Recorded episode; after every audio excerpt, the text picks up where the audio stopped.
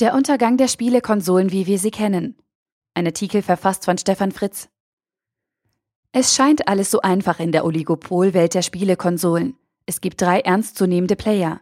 Sonys PlayStation, PS4, Microsofts Xbox One und Nintendos Wii U. Sie teilen sich den Markt auf und bringen alle paar Jahre ein Modell mit neuen Features heraus. Erstaunlich? Diese fest umrissene Ordnung existiert seit über zehn Jahren. Profispiele und Entertainment. Die technisch aufwendigeren Profispiele gibt es für PS4 und Xbox One. Die Wii U spricht eher jüngere Kinder und Familien an. Mit den Sony und Microsoft Geräten kann man außer Spielen auch Videos schauen und Musik hören. Das komplette Entertainment-Programm fürs Wohnzimmer. Die Erlösmodelle sind klar. Sony und Microsoft investieren in neueste Hardware-Technologie und sponsern die Geräte. Jeder Spieleanbieter, der auf die Plattform kommen will, muss Geld an Microsoft und Sony zahlen. Aktuelle Spieletitel kosten 50 bis 100 Euro, manchmal auch mehr. Das PC-Universum für Anspruchsvolle. Parallel zur abgeschlossenen Konsolenwelt gibt es auch das PC-Universum. Hier tummeln sich die Freaks, die mehr als den Einheitsbrei der großen drei suchen. In Communities tauschen sie sich über Spezialitäten wie die beste Grafikkarte, oft über 1000 Euro aus.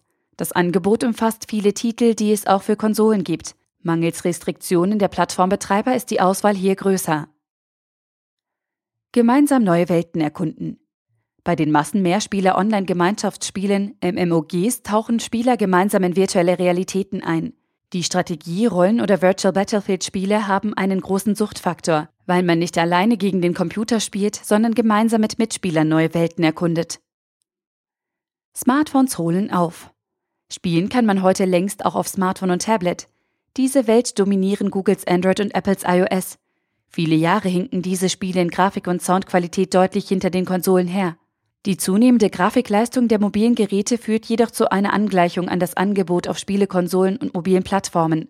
Normale Spieletitel sind dabei mit 2 bis 10 Euro deutlich preiswerter, denn sie müssen die Plattformen nicht finanziell stützen. Sonys letztes Aufbäumen?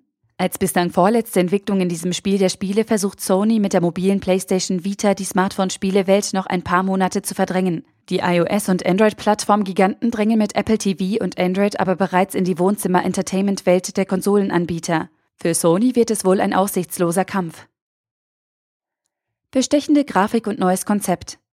Der Todesstoß droht den Konsolen jetzt aus einer anderen Technologierichtung und mit neuem Geschäftsmodell. Nvidia, bekannte Hersteller von Gaming-Grafikkarten, hat mit der Nvidia Shield für 200 Euro eine Konsole auf den Markt gebracht, die eigentlich ein Multimedia-Hub ist wie die von Apple und Co. Doch das Gerät ist leistungsfähiger als die Konkurrenten der Konsolenwelt.